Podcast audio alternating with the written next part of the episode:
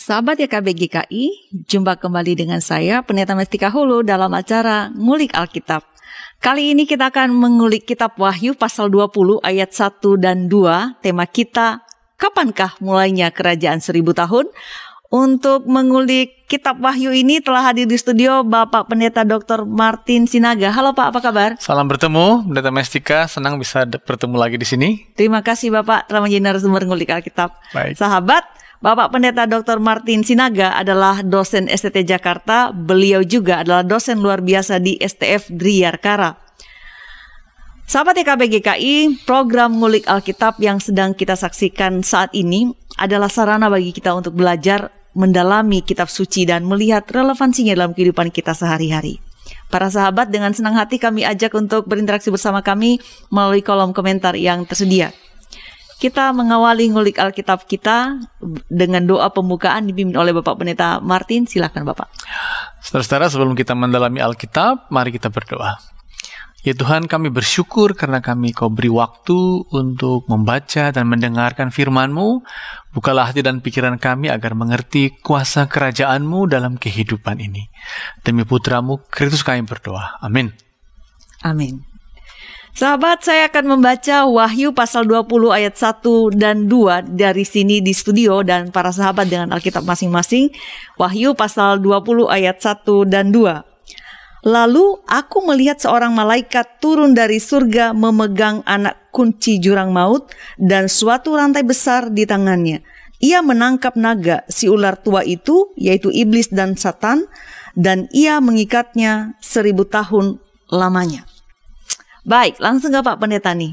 Pak, kitab Wahyu. Kitab ini menarik. Kenapa menarik? Menurut saya paling enggak karena banyak sekali simbol-simbol digunakan di sana dan uh, tampaknya sering juga dikutip ketika orang melihat hal-hal yang atau fenomena yang terjadi yang tidak umum begitu atau uh, sesuatu yang berkaitan dengan akhir zaman.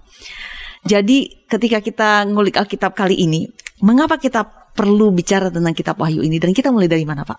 Nah itu, kalau kita membaca kitab Wahyu tadi dua ayat yang sudah dibaca uh, Mestika, tiba-tiba kita langsung membaca nats yang mengejutkan tentang naga, ular tua, satan ya, lalu ada jurang maut diikat, lalu ada seribu tahun. Yap. Dan kalau begitu kita tidak bisa segera tahu makna teksnya kalau kita langsung membaca teksnya. Iya. Dan kalau kita juga baca di sana sini, ungkapannya juga macam-macam. Ada tujuh kaki Dian, ada naga. Untung tidak si naga ini, jadi kita Iya, sedikit kita nggak ya. terlibat gitu ya. Iya. Lalu ada eh, eh, gulungan-gulungan kitab, lalu ada segala macam istilah-istilah yang membuat kita harus membaca dulu secara menyeluruh.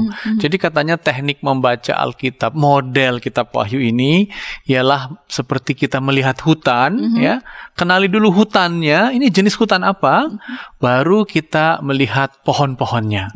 Dengan kita melihat hutan, kita mengerti pohonnya, juga sebaliknya dengan melihat pohon-pohonnya, kita berkesimpulan, oh ini hutannya tertentu. Dan rupanya menurut para ahli yang telah lama bergiat ya, ini rupanya tentang atau istilah populer sekarang genre eh, kitab yang disebut apokaliptik. Apokaliptik. Dan apokaliptik itu sebenarnya eh, sudah langsung mulai ketika kita membaca Wahyu 1 disebut ini tentang pewahyuan, tentang penyingkapan ya. Pada Wahyu 1 ayat 1 dan setelah penyingkapan disebut bahwa ini juga katanya mau eh, menjelaskan apa yang Tuhan Yesus Kristus mau firmankan dan itu ditemukan dengan penglihatan dengan visi. 60 kali dikatakan aku melihat aku melihat. Dan nanti pada ayat 1 yang tadi Mestika baru baca dikatakan eh, penulis atau Yohanes mengatakan aku melihat gitu ya. Ya. Jadi ini eh, penyingkapan apa yang terselubung dan itu dialami dengan melihat ya. Dan itu membuat kitab ini dikategorikan ya genrenya ya itu kitab apokaliptik Yohanes itulah. Itu yang perlu kita eh, ketahui dulu pada awalnya. Oke, berarti eh, tadi dalam analogi yang bapak katakan semacam melihat eh, hutan, jadi kita melihat keseluruhan dulu untuk melihat. Jadi ada, apakah maksudnya ada langkah-langkah tertentu atau khusus yang kita eh, lakukan eh, untuk bisa memahami kitab Wahyu ini? Hmm, misalnya kalau kita melihat ke kitab eh, Paulus katakanlah Korintus, langsung ini suratku padamu, Hmm, gitu ya. hmm, hmm. Dan kita langsung merasakan, oh ada eh, pertanyaan-pertanyaan di jemaat Korintus. Tapi ketika wahyu mulai dengan ada karunia Tuhan dan aku melihat, gitu ya, maka para ahli bergiat dan kesimpulannya untuk membuka atau kunci untuk memahami kitab ini perlu disiapkan dulu, gitu ya. Jangan buru-buru masuk ke ayat kuncinya dulu. Baik. Nah, kuncinya itu yang pertama, kitab ini kaya dengan simbol. Mhm. Jadi kitab ini simbolik. Kalau begitu jangan dibaca harfiah, gitu ya. Baik, ya. Kalau misalnya Musa dikatakan jangan mencuri, kita langsung secara harfiah mengerti maksudnya. Ya. Tapi ini ada cawan, lalu dit- dituang ke sesuatu yang Buka, panas, ya. gitu ya. Berarti ini tidak boleh dibaca harfiah. Itu yang pertama. yang pertama. Yang kedua juga, eh, kenapa dia harus simbolik? Karena ada yang dia mau sembunyikan, tapi ada yang dia mau sampaikan. Apa yang dia mau sembunyikan? Yang mau dia sembunyikan adalah agar kekuasaan Romawi ya saat itu sedang dikuasai oleh kaisar-kaisar yang kejam yang kita tahu dalam sejarah dunia eh, mengejar orang Kristen apalagi orang Kristen kan dituduh yang ikut merusak kota Roma gitu ya maka kaisar-kaisar Romawi ini eh, menyiksa orang Kristen sehingga komunikasi antar gereja itu dibuat dengan bahasa simbolik. Lahirlah bahasa simbolik kitab Wahyu ya. Jadi ini ditulis kira-kira tahun 80 sampai 90 ada Kaisar Domitianus, ada Kaisar Nero ya Ya. dan katanya angka 666 nah, itu adalah simbol untuk Kaisar Nero sebenarnya. supaya supaya katakanlah eh, sensor kaisar tidak tahu.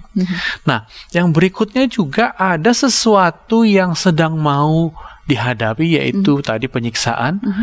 Lalu ada kesusahan yang hendak katakanlah dihibur ya. Jadi ini buku penghiburan, penghiburan yang mau mengatakan bahwa misalnya kalau kita baca Wahyu 1 ayat 19 dikatakan aku menuliskan kepadamu apa yang kulihat fisiku baik yang terjadi sekarang maupun yang akan terjadi. Jadi eh, surat ini mau menghibur jemaat yang terjadi memang kamu susah, kamu menderita, tapi akan ada yang segera ya terjadi yang membuatmu bisa mengatasi kesusahan itu. Nah, lalu yang terakhir juga, nah ini penting sekali, buku ini bukan untuk komunikasi antar akademisi gitu ya. Bukan ini buku eh, ilmiah, ayo kirim ya supaya kamu mengerti enggak. Ya. Buku ini kalau kita baca eh, pada ayat eh, 3 dikatakan ya bahwa yang berbahagia katanya maksud maksud saya Wahyu 1 ayat 3 Baik. yang berbahagia ialah kalau mendengarkan Mhm. dan kalau membacakan kitab ini. Berarti ini eh, bagian-bagiannya didengarkan dan dibacakan dan itu saat ibadah. Jadi buku ini eh, adalah buku ketika momen ibadah berlangsung. Dan dengan momen ibadah berlangsung orang bisa memahami eh, citra-citra simboliknya, orang bisa memahami ungkapan-ungkapan yang seolah-olah tidak langsung jelas bagi kita. Dan dengan itu eh, orang juga mengerti seribu tahun akan diikat eh, setan itu. Ah, kalau dalam ibadah orang bisa mengerti hal-hal yang kadang-kadang kita dari apa dari umum kurang mengerti. Jadi itu kira-kira kunci untuk membuka kitab Wahyu Yohanes ini. Baik, eh, kitab Wahyu ini penuh dengan simbol-simbol eh, dan tadi ada semacam paradoksal ya, Bapak menjelaskan bahwa ini mau menutupi sesuatu, tapi juga mau mengungkapkan sesuatu, tetapi digunakan bahasa simbol supaya orang-orang di luar komunitas tidak memahami apa yang sedang Ya, dikatakan. itu begitu. maksudnya, betul, Ya, betul. dan eh, kitab ini digunakan dalam eh, dalam ibadah. Baik, Eh, Bapak tadi juga mengatakan bahwa eh, kitab Wahyu ini eh, adalah sebuah eh, berbicara mengenai eskatologi yang akan datang. Nah, karena ini berbicara mengenai eskatologi, lalu bagaimana kita melihat eh, korelasi antara eh, pesan dalam kitab Wahyu Yohanes ini yang terima Yohanes ini dan Injil-Injil, Pak? Nah, itu menarik sekali. Iya. Sekali lagi saya mengecek ayat Wahyu 1 ayat 19. Mhm. Tuliskan karena itu tuliskanlah apa yang telah ku lihat Mhm. ya, yaitu visi-visi ini, simbol-simbol itu Ya, baik. Baik yang terjadi sekarang maupun yang akan terjadi sesudah ini. Mhm. Jadi di tengah-tengah ibadah ya, yang membuat mereka bisa bersekutu, mm-hmm. yang membuat mereka bisa bersatu dan menghadapi kenyataan yang ada sekarang karena mereka dipersatukan oleh iman kepada Kristus kan gitu ya. Jadi apa pun yang mereka lihat itu pasti karena Kristus membuat mereka mampu melihat, membuat mereka percaya dan mereka hidup di dalam kasih dan pemeliharaan Kristus. Jadi yang mereka telah lihat sekarang terjadi sekarang ya, mereka beribadah di dalam Kristus. Uh, saya pernah misalnya satu hari uh, mampir di katakombe, mm-hmm. yaitu kuburan-kuburan di kota Roma, dan itu di bawah tanah, dan di situlah katanya orang-orang Kristen mula-mula beribadah di kuburan-kuburan bawah tanah hmm. dan mereka membuat simbol ikan, iktus gitu ya. Dan hanya orang Kristen yang mengerti, oh jejak orang Kristen ada di sini. Hmm. Yesus Kristus anak Allah itu arti iktus ya. Iktus. Dan dengan iktus itu mereka tahu sekarang apa pun yang terjadi kita di bawah kekuasaan Kristus. Hmm. Dan karena kita di bawah kekuasaan Kristus, kita bisa mengharapkan apa yang terjadi itu dalam kendali Kristus, dalam kuasa Kristus. Jadi kitab Wahyu ini eskatologis artinya mau menunjukkan apa yang segera akan terjadi, mm -hmm. tapi juga kristologis tapi yang terjadi apa pun itu, kamu sekarang bersekutu dalam kasih Kristus, kamu sekarang di bawah kuasa Kristus yang adalah kalau kita baca kitab Wahyu yang adalah anak domba mm -hmm. dan anak domba itu yang bisa membuka rahasia apa pun, membuka tujuh kitab, membuka meterainya mm -hmm. dan menjelaskan pesannya untuk kehidupanmu karena kamu di bawah kuasa Kristus sekalipun keadaan ini sekarang betul-betul uh, mencemaskan tapi segera Kristus akan menunjukkan kuasa dan pemeliharaannya. Itu kira-kira membuka kitab Wahyu ini. Baik. Apa pun keadaan yang kita alami, penderitaan, dan itu bukan yang terjadi pada masa lampau, pada hari-hari ini juga kita melihat banyak penderitaan atau mungkin kita mengalami penderitaan, tapi kita ada di bawah kuasa Kristus. Itu mengantarkan kita mengakhiri segmen pertama ini, kita lanjutkan ulikan kita setelah pesan-pesan berikut ini.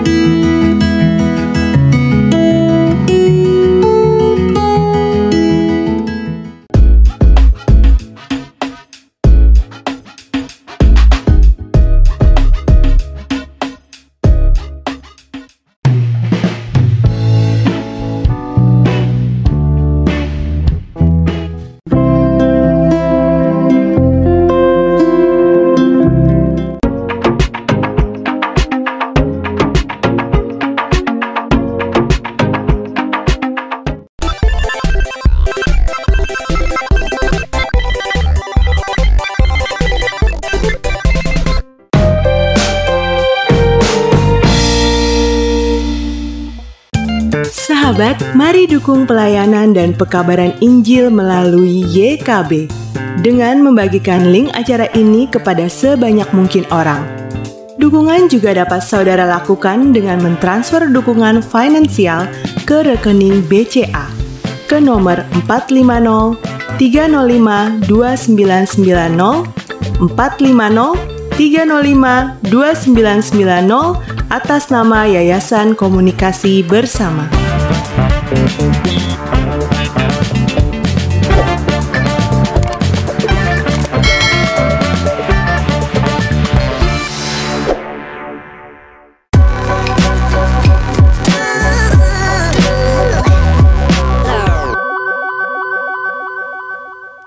Terima kasih sahabat masih setia bersama kami di Ngulik Alkitab. Saya Pendeta Mestika Hulu dan narasumber kita Bapak Pendeta uh, eh, Dr. Martin Sinaga.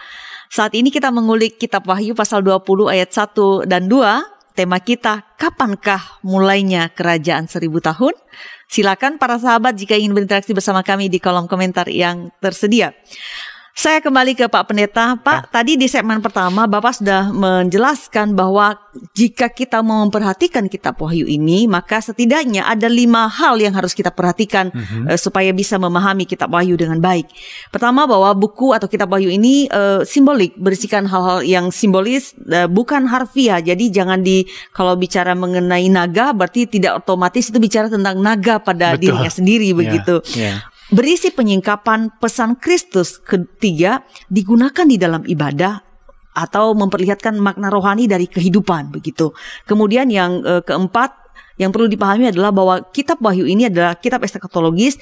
Dia berisikan penyingkapan masa depan dalam kuasa Kristus yang sekarang juga sudah nyata. Nah, Dan itu dia kuncinya. kelima, ini konsisten atau selaras dengan pesan Kristus yang terdapat juga atau disampaikan oleh keempat Injil.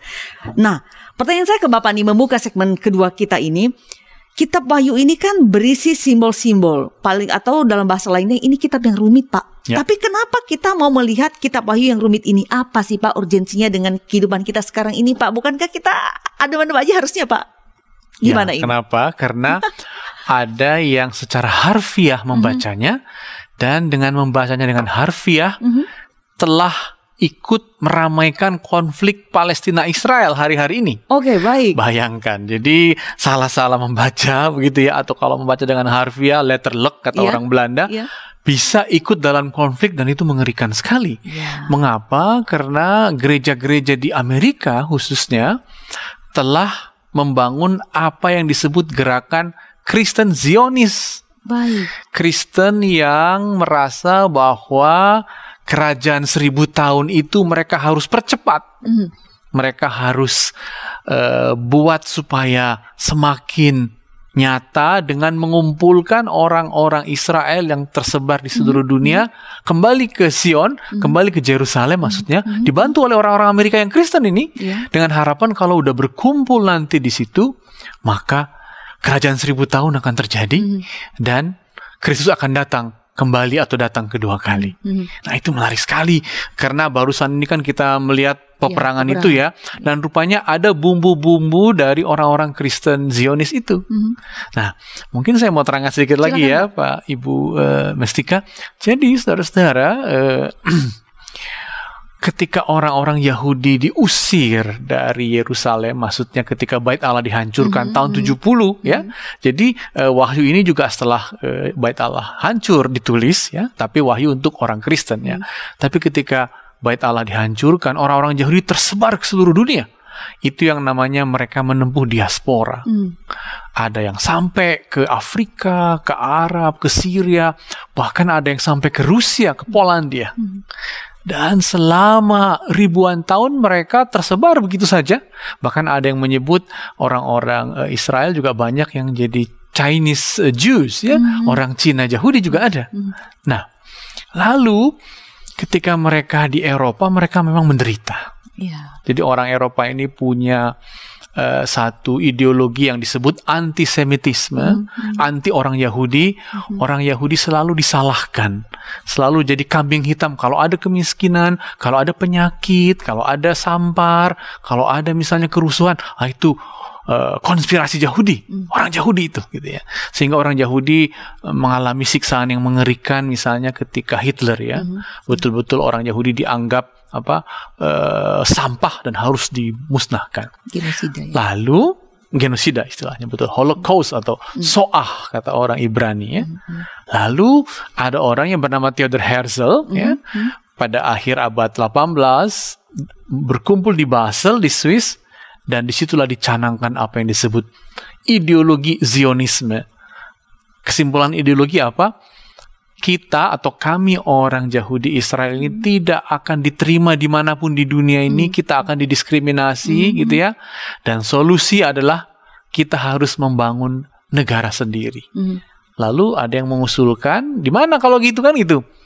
Dan karena melihat banyak masih tersisa beberapa orang Yahudi di Palestina, ya, udah mereka kembali ke Palestina. Lalu dengan kembali ke Palestina, eh, kan saat itu Palestina dijajah Inggris, ya. Lalu perdana menteri atau maksudnya menteri luar negeri Inggris bernama Balfour, ya, eh, didekati dan Balfour menjanjikan, oke, aku beri kau tanah di situ. Eh, kumpulkanlah orang Yahudi. Mereka kumpul tahun 48 dinaikkan bendera eh, Daud Daud. Dan kembalilah namanya aliyah, kembalilah ribuan sebenarnya lalu PBB pusing menghadapi akhirnya dibagilah tanah itu. Nah, orang-orang Arab dan orang-orang Palestina marah kan? Kami sudah ribuan tahun di sini, tiba-tiba ada kamu dengan kekuasaanmu dan seenaknya PBB memberi garis batas. Terjadilah clash, terjadilah clash. Nah, dengan terjadinya clash itu tiba-tiba, nah ini yang menarik sekali, ada orang-orang Amerika yang berdoa bahwa kalau kembali orang-orang Yahudi itu ke tanah Kanaan Mhm. atau tanah Palestina, maka kembalinya mereka itu akan menjadi awal kerajaan seribu tahun yang kita baca tadi. gitu ya. Dan luar biasa apa yang mereka lakukan, Hmm, Mestika. Ini kadang-kadang di luar akal, kadang-kadang mereka mendirikan Christian Embassy. Ya, uh, pendetanya misalnya Jerry Falwell atau Pat Robertson itu ya Hmm. gereja-gereja namanya American Evangelical, mereka mendirikan Christian Embassy, kedutaan Kristen, kedutaan besar Kristen di Yerusalem. Tugasnya apa? Mencari orang-orang Yahudi di Palestina, eh, di Polandia, di Rusia, Seluruh di dunia, pedalaman Eropa Timur sana, di seluruh dunia untuk didaftar supaya pulang. Ya, dan karena orang-orang Yahudi ini banyak yang pulang, ya terpaksalah sampai hari ini mereka harus mengusir orang Palestina dari rumah-rumahnya. Terjadilah clash, terjadilah yang disebut pendudukan oleh orang-orang Israel itu sampai hari ini ya. Dan itu memang urusan politik ya, tapi orang-orang Kristen kok ikut-ikutan jadi Kristen Zionis. Alasannya karena kitab Wahyu. Wahyu 20. Jadi dari jauh ya, tiba-tiba Wahyu 20 dibaca lagi. Dibaca lagi, Nah, ya. itu dia. poinnya. Baik, Pak. Konflik Palestina eh, yang kita saksikan belakangan ini eh, dan bersyukur sudah ada gencatan senjata Ah, betul, untuk bersyukur, ya. waktu yang semoga Dan, lama dan Netanyahu, Perdana Menteri yang menyuruh ngebom itu akan diganti. akan diganti ya. Semoga ini eh, perjanjian eh, dam- damai ini akan berlangsung lama begitu Mhm. sehingga kita semua juga eh, keadaan menjadi lebih tenang. Nah, konflik eh, Israel Palestina ini menjadi eh, salah satu salah satu konteks kita membicarakan kitab Wahyu ini. Dan tadi juga dalam penjelasan Bapak bahwa eh, ketika membicarakan kitab Wahyu ini juga ke- kemudian melihat eh, sedikit atau sekilas sejarah munculnya ideologi Zionisme. Hmm. Nah, eh, Bapak menyebut tentang Kristen eh, Kristen Zionis. eh, Kristianis juga. Nah, bagaimana ini Pak? Bisa barangkali bisa Bapak menjelaskan lebih lebih eh, lebih dalam begitu. Bagaimana ideologi Zionisme yang lahir karena ada orang-orang mengatakan di mana pun kita berada, kalau kita nggak akan diterima, kita mesti Betul. ngumpul supaya ya kalau kebersamaan orang-orang yang takut kalau sama-sama pasti berani, Pak. Nah, itu penting sekali. Mereka itu orang-orang yang takut sampai sekarang. Orang-orang Israel itu nonton bioskop, jalan-jalan ke taman, bawa senjata Bawa lengkap. senjata. Betapa mereka takut sebenarnya. Nah, bagaimana ideologi Zionisme ini kemudian eh, berkaitan dan melahir bahkan melahirkan Kristen Zionis ini dan kemudian juga berkaitan dengan kitab Wahyu. Barangkali ini Nah, perlu Bapak dia. jelaskan lebih. itu dia teka-tekinya. Iya. Dan saya juga bertanya, kok bisa-bisanya ya Iya. orang-orang Kan Kristen jauh, di Amerika ya. Mungkin alasannya memang harus diperdalam. Hmm. Memang saat itu mulai di Inggris sebenarnya Hmm. ya akhir abad 19 seorang pendeta bernama Darby Hmm. dia berkumpul punya perkumpulan lalu kan orang Inggris banyak yang ke Amerika mengirim misionarisnya dan dia memberi skema bahwa kitab Wahyu ini karena tadi dibaca harfiah adalah kitab yang juga punya skema-skema menuju akhir zaman. Mhm. Kan gitu ya? Ya. Nah, skemanya yang paling penting memang ada kerajaan seribu tahun. Tapi dia juga seperti kita hari ini bertanya, kapan itu? Kapan itu? Derby dan kawan-kawannya dan orang mereka menjawab. Ini cara menjawabnya. Pakai skema ya, Pak? Pakai skema. Skema itu mereka sebut dispensasionalisme premilenial. Wah, panjang sekali Iya. istilahnya ya. Istilahnya tambah keren ya, Pak? Tambah keren. Dispensasionalisme. Ya. Rupanya di ini eh, banyak juga bukunya diterjemahkan ke dalam bahasa Indonesia ya, dibaca juga oleh banyak orang Indonesia buku dispensasi itu. Aneh ya dispensasi. Jadi menurut dia Tuhan itu sebenarnya karena dia membaca surat Timotius kata yang diterjemahkan bagilah anugerah Tuhan itu dia membagi. Jadi ada anugerah sebelum Adam, ada anugerah waktu zaman Alkitab, lalu ada anugerah waktu zaman Kristus gitu ya. Lalu ada eh, satu masa yang berat kan seperti dalam kitab Wahyu kan ada juga perang di Megiddo, Armageddon kan Oh, itu ya. iya. Nah, pada masa ini dia mengatakan karena dalam perjanjian lama ada nubuatan bahwa eh, bangsa-bangsa yang terbuang akan dikembalikan, dia menghubungkan. Jadi masa-masa sebelum masa kerajaan seribu tahun adalah masa eh, nubuatan perjanjian lama itu digenapi dengan kembalinya orang-orang Israel itu ke tanah eh, Kanaan sekarang tanah Palestina. Dengan digenapi itu dengan banyaknya perang-perang kan sekarang ada perang-perang ya. Ya. maka itulah saatnya Kristus akan datang dalam arti apa eh, kerajaan seribu tahun akan datang dan kalau kerajaan seribu akan datang maka iblis akan dilepas lalu Kristus akan datang kedua kalinya dan selesailah semua. Jadi itu satu keyakinan yang mau membuat pembagian eh, memberi timeline timeline eh, kiamat gitulah ya atau kedatangan Kristus kedua kali dan dengan demikian salah satu yang penting adalah orang Israel kita harus dukung harus pulang ya, semua. harus pulang. Makanya eh, pendeta seperti Jerry Falwell dari gerakan eh, Injili Amerika, mereka menulis surat dulu kepada George Bush supaya jangan menekan Israel. Ada jutaan apa email masuk ke is- istana atau istana eh, Gedung gedung Putih. putih, ya, supaya jangan kamu tekan Israel ketika mereka me- me- me- mengusir orang-orang Palestina sebab perlu diusir agar orang-orang Israel seluruh dunia pulang gitu loh. Baik. Jadi itu itu kombinasi eh, teologinya dan sekali lagi membaca kitab Wahyu 20 20, agar kerajaan seribu tahun terjadi. Mhm. Pulang dulu ini orang-orang Yahudi ke tanah sekarang ini. Baik, Pak. Tadi Bapak menjelaskan itu bahwa eh, Kristen Zionis dan mereka ini beranggapan bahwa eh, kepulangan orang-orang eh, Israel ini ke kembali ke Palestina atau ke tanah perjanjian yang mereka percaya seperti itu mempercepat eh, merupakan tanda dan bahkan itu menjadi eh, satu upaya mempercepat datangnya akhir zaman. Nah, pertanyaan saya ke Bapak nih. Bagaimana sih Pak melihat hubungan kepulangan Israel dari seluruh dunia itu dari mana-mana itu bahkan difasilitasi oleh Christian Embassy tadi itu menjadi tanda atau bahkan bisa mempercepat datangnya akhir zaman. Nah, itulah keyakinan teologi disebut premilenial itu bahwa mereka bertanya kapan itu kerajaan seribu tahun? Setelah kerajaan seribu tahun baru iblis dilepaskan ya, Ya. baru setelah itu akhir zaman.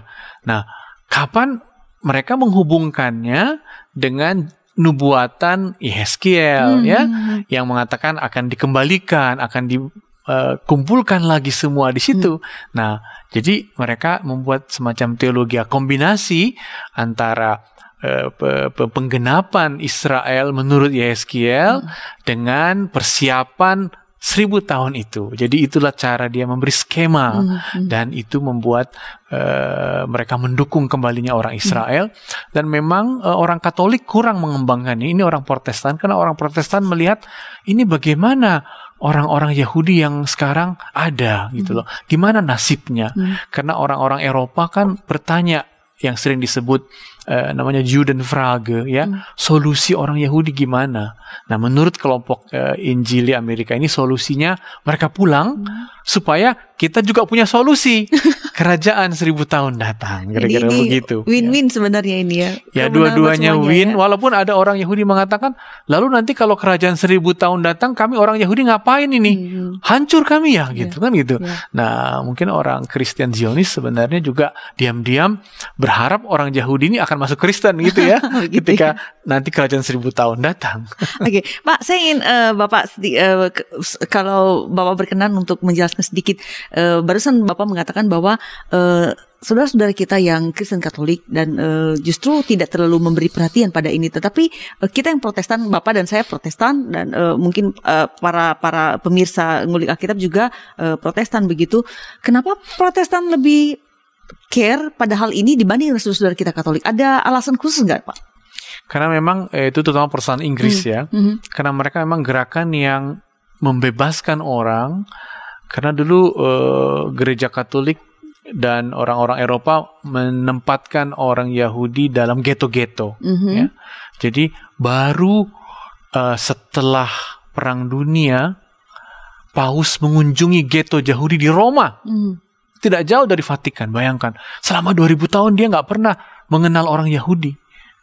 Jadi memang orang Yahudi itu dianggap digetokan aja gitu loh. Nah, ketika orang Protestan ini prinsipnya freedom, kebebasan kan ya, maka juga mereka melihat orang Yahudi ini eh, juga perlu bebas gitu. Tapi kalau bebas, gimana ini nasibnya? Solusinya apa? Nah, yang eh, Injili mengatakan solusinya untuk persiapan akhir zaman, perhiasan seribu tahun itu. Ya. Baik. Uh, kita lanjutkan ulikan kita mengenai kapan mulainya kerajaan seribu tahun setelah pesan-pesan berikut ini.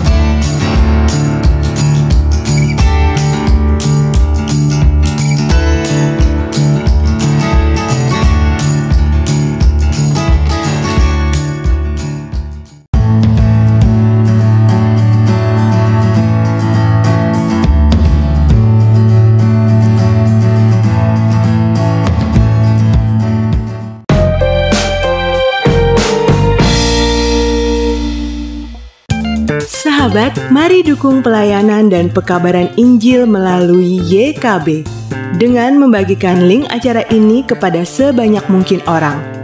Dukungan juga dapat saudara lakukan dengan mentransfer dukungan finansial ke rekening BCA ke nomor 450 305 2990 450 305 2990 atas nama Yayasan Komunikasi Bersama.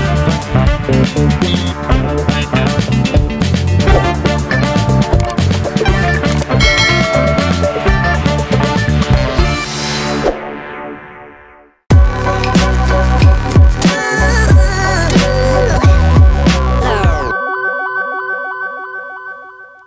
Sahabat, terima kasih masih setia bersama kami di uh, Ngulik Alkitab.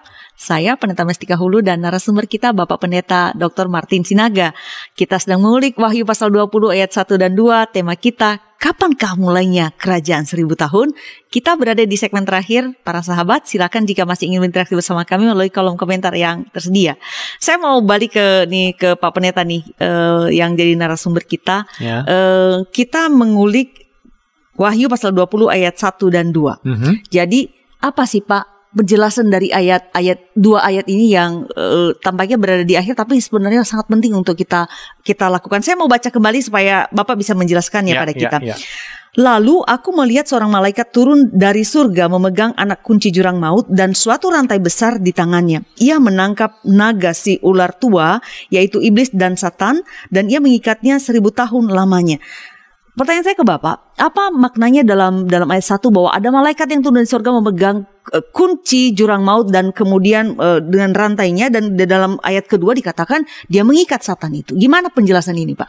Jadi kan tadi uh, kitab Wahyu Yohanes hmm. ini penglihatan penglihatan yang tidak boleh atau jangan sampai kontradiksi dengan apa yang terjadi pada Yesus. Hmm. Nah, Yesus juga, saudara-saudara pemirsa, berurusan dengan setan dan dengan iblis kan begitu. Yeah. Dia mengusir setan, dia mengirimnya ke babi-babi ya. Bahkan dalam Lukas 8:31 misalnya ya. Mm -hmm uh, dikatakan begini Lukas 8:31. Baik. Lalu setan-setan itu memohon kepada Yesus supaya ia Yesus maksudnya mm-hmm. jangan memerintahkan mereka masuk ke dalam jurang maut. Mm-hmm. Gitu ya. Bahkan dalam ayat yang lain misalnya ketika apa? Ketika Yesus uh, berhadapan dengan Belzebul mm-hmm. ya, mm-hmm. Yesus mengatakan apa? Jika aku mengusir setan dengan kuasa, kuasa siapakah aku bisa mengusir, aku mengusir setan dengan kuasa roh Allah, ya. Hmm. Maka sesungguhnya kerajaan Allah sudah datang kepadamu. Iya. Jadi apa yang disimbolkan dengan uh, malaikat mengikat, menaruh ke dalam kerajaan maut mau mengatakan bahwa Yesus itu sebenarnya ketika datang mm -hmm. kekuasaannya itu kerajaan Allah itu tidak dapat diganggu oleh mm -hmm. iblis. Jadi iblis telah diusir dari ruang lingkup kebersamaan kasih Allah yang dibawa oleh Kristus. Itulah uh, pesan ayat pertama Hmm. mengapa ya sekali lagi yang tadi udah dibaca itu ya, Mhm. mengapa memang uh, naga, ular tua, kalau ular tua katanya betul-betul sudah apalah, sudah senior gitu ya. sudah lama maksudnya. Jadi kejahatan uh, yang negatif dari iblis yang sudah lama itu sekarang begitu kita dalam ibadah, begitu kita dalam persekutuan dengan Kristus, kekuasaan itu tidak bisa lagi menghancurkan apa yang dibawa Kristus ya. Jadi sekalipun banyak masalah gitu kira-kira ya ketika ini dibacakan, dibacakan dan didengarkan, maka jemaat tahu iya Tuhan kita mengalahkan dan mengusir roh-roh jahat, iblis setan. Kalau begitu, kita yang hidup ini sekarang dalam ibadah, kekuasaan setan itu sebenarnya tidak berkuasa lagi ya untuk masuk ke dalam persekutuan dalam iman dalam Yesus Kristus. Jadi itulah pesan pertama mengapa disebut naga empat kali ya iblis, naga, setan, eh, si ular tua ya. Artinya apa? Semua yang kamu anggap gangguan-gangguan negatif ini kalau kamu mau bersekutu di dalam Kristus, kuasanya nggak ada lagi sebenarnya. Karena sekarang kamu berada dalam kuasa anugerah pemeliharaan Kristus. Itu yang pertama yang mau dikatakan. Baik. Itu tadi di ayat 1 ya Pak ya. Mm-mm. Lalu tentang ayat 2 ini bahwa dia diikat seribu tahun. Nah, itu dia kuncinya. Maksudnya apa diikat seribu tahun? Ya, kapan mulai diikatnya? Oh, kalau begitu kita bisa mengatakan, Iya. begitu kita bersekutu dalam Kristus, maka sebenarnya kuasa jahat itu sudah diikat di bawah sana, kan begitu? Sudah tidak efektif lagi memasuki hidup kita. Kalau begitu, kerajaan seribu tahun itu mulai begitu Kristus kuasanya berada bersama-sama kita, memelihara kita. Itu yang pertama kalau begitu, ya. Jadi tidak perlu kita membuat semacam schedule atau eh, tahapan-tahapan kerajaan seribu tahun. Sebab apa? Sebab begitu kita di dalam Kristus, kuasanya nyata, maka kuasa yang jahat si tua si ular itu tidak lagi. Jadi kerajaan seribu tahun telah mulai berlangsung. Nah satu lagi yang juga penting agar orang jangan salah paham, saudara-saudara, ketika disebut seribu tahun, ya itu maknanya simbolik. Itu bukan kode-kode yang kalau perlu dipecahkan nggak simbolik, artinya apa? Sudah definitif. Jadi dengan kata lain, maka oleh kuasa Kristus yang nyata dan bekerja, yang jahat, iblis, naga, si ular tua itu sekarang tidak berkuasa lagi dan sudah definitif lah. Artinya seribu tahun di dalam eh, eh, lembah ya di dalam apa? Jurang. Di dalam jurang Jurang. artinya definitif lah. Sekarang kuasa Kristus mulai dan begitu kita bersekutu di dalam Dia maka kasihnya yang bekerja tidak akan bisa diganggu, dihalangi oleh kuasa apa pun, kuasa jahat apa pun, dan itu seribu tahun. Maksudnya itu definitif, itu nyata dalam persekutuan iman Kristen. Itu eh, artinya sehingga kalau ditanya kapan kerajaan itu sudah mulai, ya mulai bersama Kristus dalam iman, dalam persekutuan dan definitif. Ya. Itu pesannya. Eh, baik. Eh, Bapak menyebutkan bahwa eh, angka seribu. Dan ini yang sedang kita ulik sekarang kapankah eh, kerajaan seribu tahun itu dimulai begitu? Angka seribu. Nah kan banyak orang juga pak yang me- semacam apa ya menebak-nebak angka-angka begitu. Nah saya ingin bapak sih menegaskan begitu. Karena bapak tadi mengatakan ini bukan kode-kode yang harus di- dibuka begitu. Tapi ini sebenarnya sebuah simbol tentang eh, kesempurnaan kemenangan Kristus atas eh, kejahatan begitu. Eh, nah jadi eh, jika ini bukan eh, angka bukan sesuatu yang harus dibuka begitu kan Pak. Lalu tetapi merupakan penyingkapan eh, tentang karya eh, kesempurnaan karya Kristus. Lalu apa pesannya pada kita yang hidup di hari ini dan juga mengalami atau melihat penderitaan? Apa pesan dari angka seribu ini? Sebelum pesan angka seribu kan, kalau kita buka kitab Wahyu ya, dia juga bicara angka tujuh. Mhm. Unik juga kita punya tujuh hari. Ya. Ada tujuh jemaat, ada tujuh lembar, ya. Lalu nanti pada po- poin ketujuh anak domba itu membuka. Dan kata lain, ada yang Tuhan secara definitif, secara decisive katakanlah ya, secara menentukan telah Tuhan lakukan. Ya. Bahwa rahasia kehidupan dibukakan. Apa rahasianya? Anak domba itu katanya ya menanggung seperti apa yang kita tak, tidak bisa tanggung, dia ikut menanggung dan dia menang, kiranya kita menang. Nah, sekarang dia berkuasa mengalahkan kekuasaan negatif yang mungkin kita alami, mm -hmm. yang jemaat eh, Wahyu juga alami dengan kekuasaan Romawi itu. Dengan seribu tahun berarti Kristus secara definitif sudah menentukan mm -hmm. kasihnya mengawali menentukan hidup dan kuasa-kuasa yang dulu dibayangkan mengganggu tidak bisa masuk lagi gitu ya. Dengan inilah kita akan melangsungkan hidup kita walaupun nanti ya akan digenapi ketika Jerusalem baru turun, ketika Yesus datang untuk kedua kalinya, ketika akhir zaman tiba, semua akan digenapi. Makanya ada juga kisah pada ayat 3, uh, eh, iblis yang di itu dilepas lagi ya. Iya. Maksudnya dilepas lagi supaya ceritanya dengan dia dilepas langsung dihabisi supaya turunlah apa yang disebut uh, Kristus yang kedua kali itu maksudnya. Jadi itu seperti uh, apa penyedap cerita saja. Oh nanti dia dilepas lagi supaya iya. apa? Supaya nanti genap semua ini. Tapi sekarang kerajaan uh, seribu tahun berarti menunjukkan betapa definitifnya kasih Kristus berkuasa dalam hidupmu. Hadapi kehidupan, setialah sampai akhir katanya dalam kitab Wahyu ya. Mm-hmm. Dan memang terbukti kaisar-kaisar Romawi itu akhirnya berjatuhan kan yeah. satu persatu. Bahkan nanti kaisarnya akan uh, menjadi apa bertobat pada tahun 300-an mm-hmm. tapi itu uh, di luar uh, kitab Wahyu ya.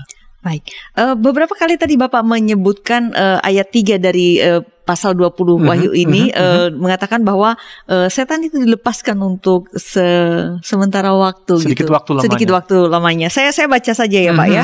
Uh, Wahyu 20 ayat 3 dikatakan uh, setelah uh, dari dari ayat 2 ia menangkap naga si ular tua itu uh, yaitu iblis dan satan dan dia mengikatnya seribu tahun namanya udah aman mestinya di situ Pak. Tapi ayat mengatakan yeah. lalu melemparkannya ke dalam jurang maut dan menutup jurang maut itu dan memeteraikannya di atasnya supaya ia jangan lagi menyesatkan bangsa-bangsa sebelum berakhir masa seribu tahun itu. Kemudian dari waktu itu ia akan dilepaskan untuk sedikit waktu lamanya ini saya menangkap begini Pak udah aman seribu tahun kenapa sih Pak mesti dilepaskan lagi sedikit waktu lamanya itu kan mendingan ditutup aja selamanya Pak. Apa juga ya. ada makna khusus gak Pak dari ini? Maknanya karena Kristus berkuasa dalam seribu tahun, hmm. maksudnya sudah definitif ini kuasa Kristus. Hmm. Kita harus menghadapi hidup. Ada bangsa-bangsa. Hmm. Bisa aja mereka sesat kan begitu.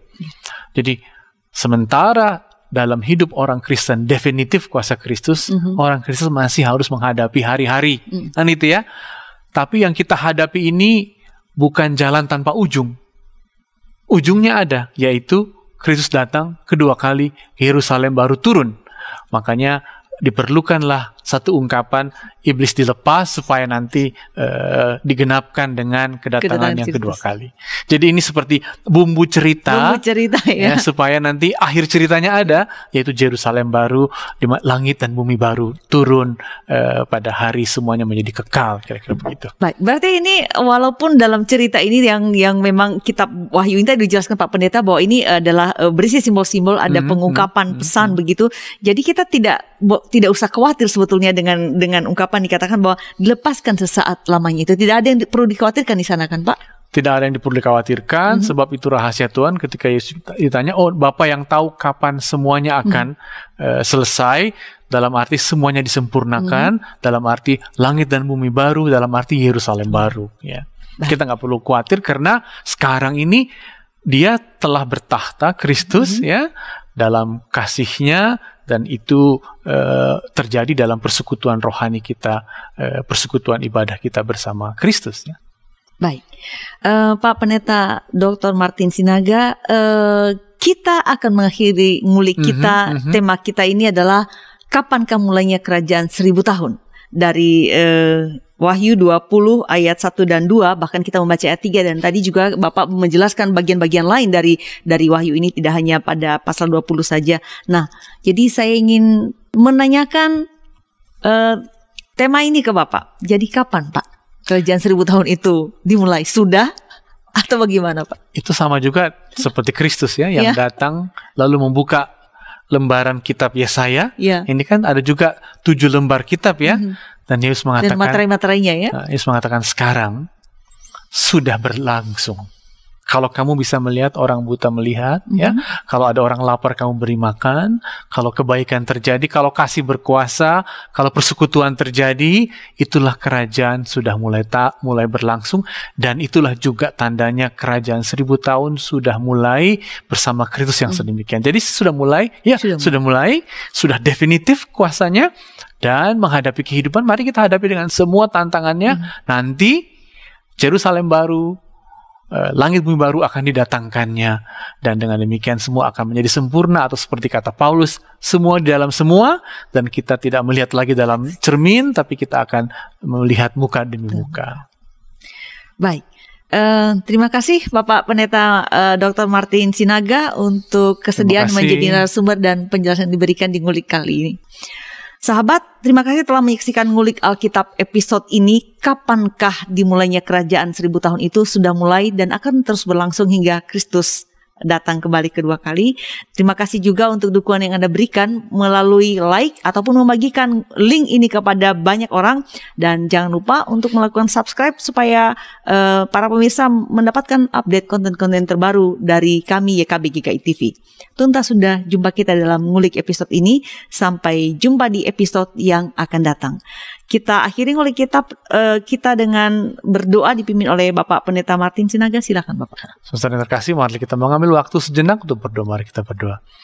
Ya Tuhan kami bersyukur karena, karena kami tahu Kristus adalah Raja kehidupan ini dan biarlah kami dapat menghadapinya dan menjadi pemenang di semua keadaan. Inilah doa kami. Amin. Amin.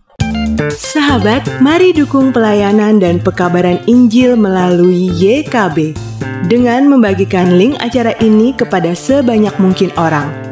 Dukungan juga dapat saudara lakukan dengan mentransfer dukungan finansial ke rekening BCA ke nomor 450 305 2990 450 305 2990 atas nama Yayasan Komunikasi Bersama.